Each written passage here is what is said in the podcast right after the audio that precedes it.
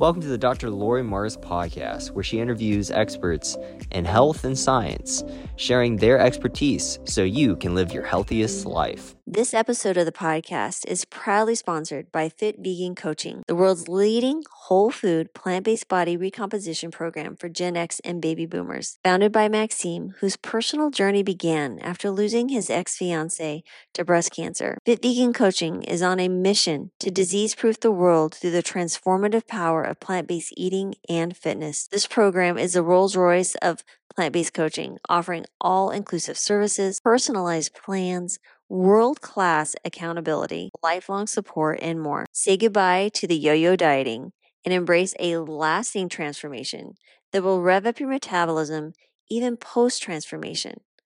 Ready to take charge of your health and vitality?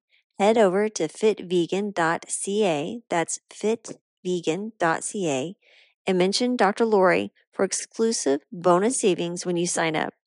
Don't miss this opportunity to join the movement towards a healthier, fitter, and more vibrant you. Are you tired of compromising between convenience and healthy eating? Look no further. Introducing Whole Harvest, your ultimate solution for wholesome plant based meals. Whole Harvest is redefining the way you eat. Their meals are not only delicious, but also 100% whole food plant based without any compromise. Whole Harvest takes pride in their approach. There's no oils, no added sugars, and low sodium.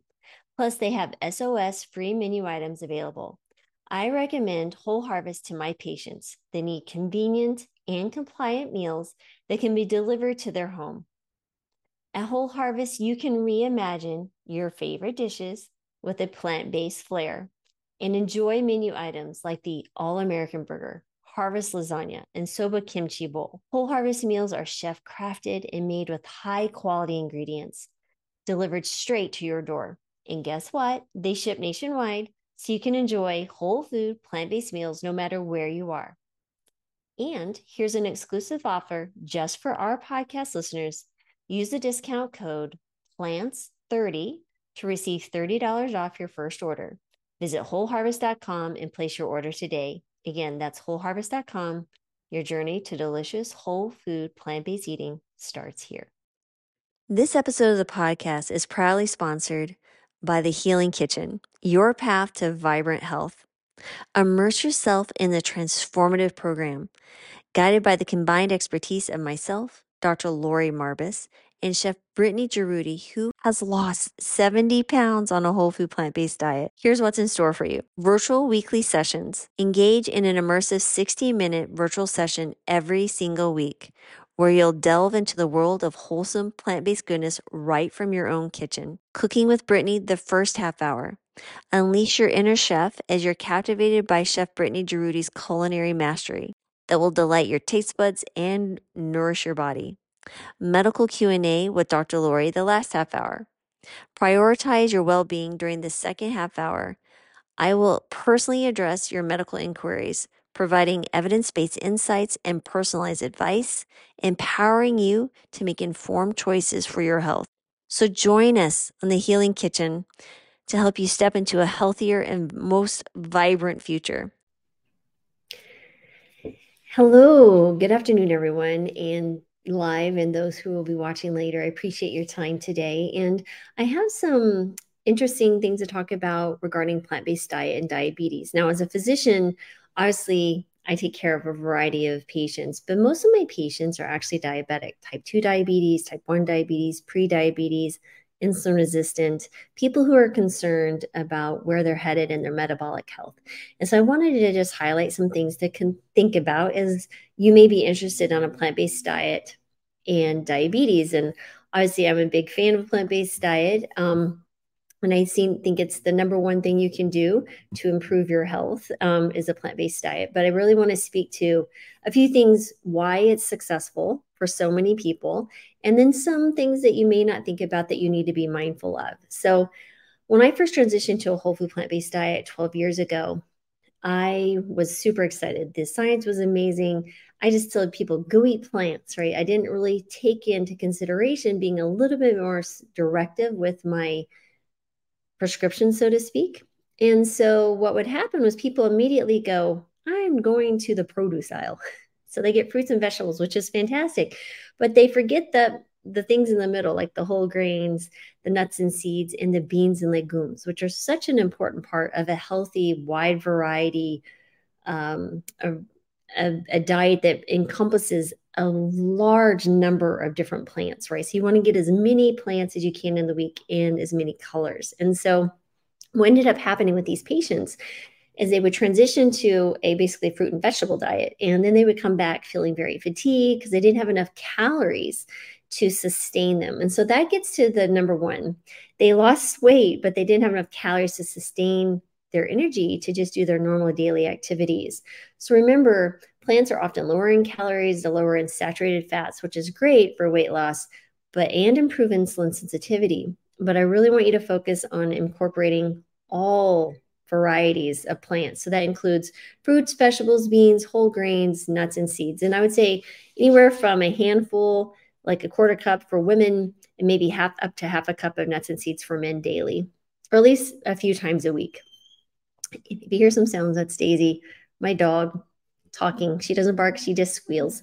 Um, and then also when you think about fiber, right? So whole plant foods are rich in fiber, they slow down sugar absorption, they reduce your blood sugar spikes, which is really important. In addition to fiber, it's really going to build up your there's Daisy.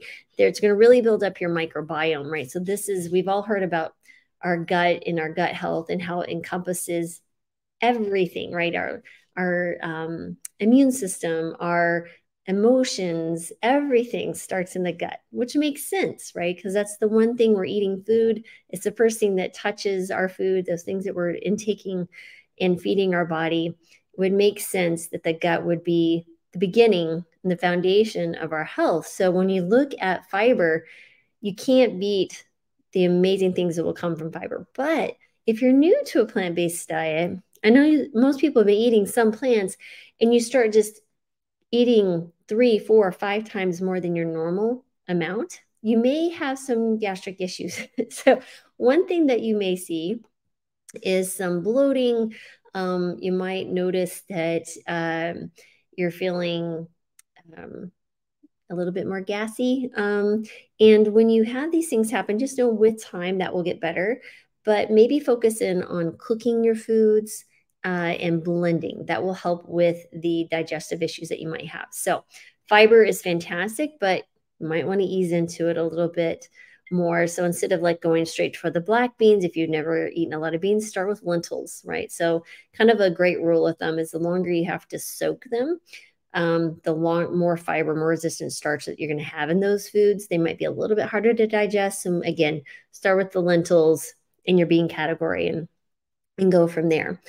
Nutrient density. So plant diets are rich in antioxidants, vitamins, minerals. They combat oxidative stress, which is great. Um, in fighting the complications that come with diabetes because of excuse me, the inflammation and other things that are occurring. You have lower saturated and trans fats, right? So animal products are typically high in saturated fats, which are the cause of higher cholesterol, heart disease, um, insulin resistance, and trans fats, which typically come from processed uh, foods. So again, even if you're eating a quote unquote plant-based diet, there's healthful and unhealthy plant-based diets. So if you're eating the processed foods like the Oreos and the sodas, that's not a healthy plant-based diet. That's a vegan diet, a vegan junk diet. But it's not necessarily good for you. So think about the foods that you're getting. So the closer they are to the, na- the nature's packaging when they originated, that's where you want to aim. All right. And so some other things to consider as well is B12. Make sure that you're consuming a B12 supplement. And remember that B12 supplements aren't absorbed significantly. So most of the time, we have a very small amount of B12 that we are required, but we have trouble with absorption um, in most Americans, actually, or not most, I'd say a, high majority of Americans because of medications, maybe uh, pernicious anemia. Uh, they have or they don't have intrinsic factor, which helps move the B12 from the GI into the system, your blood system, or for absorption. So there could be several factors. Um, number one, metformin is used often for diabetes. It's a fine medication, but it does decrease your B12 absorption. And you're coming in as a plant based eater with a B12 deficiency naturally because B12 is only made by bacteria. It's not made by animals, not made by plants.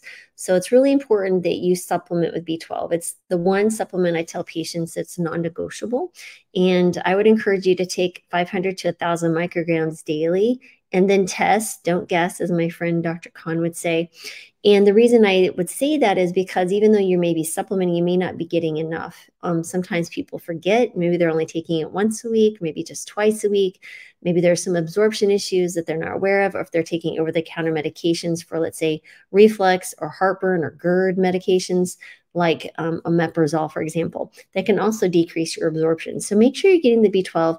When you get your blood levels, you probably want your blood level minimally to be at 500 it doesn't need to be over 11 or 1200. So in there is a great way to start. So again, test, don't guess. Um, so, and the last thing I would suggest is understanding that just like in business or your finances, things that aren't monitored aren't managed, right? So if you're not monitoring your blood sugars, it's difficult to manage them, right? Because you're it's difficult to understand how foods are causing blood sugars to, to rise or stay level, uh, sleep, stress, all these things. So, regardless if you're diabetic or have diabetes or don't have diabetes, you can benefit from having a continuous glucose monitor. So, it's something that is prescribed by your physician. You certainly can have your doctor prescribe it, and I'm happy to prescribe them for my patients as well.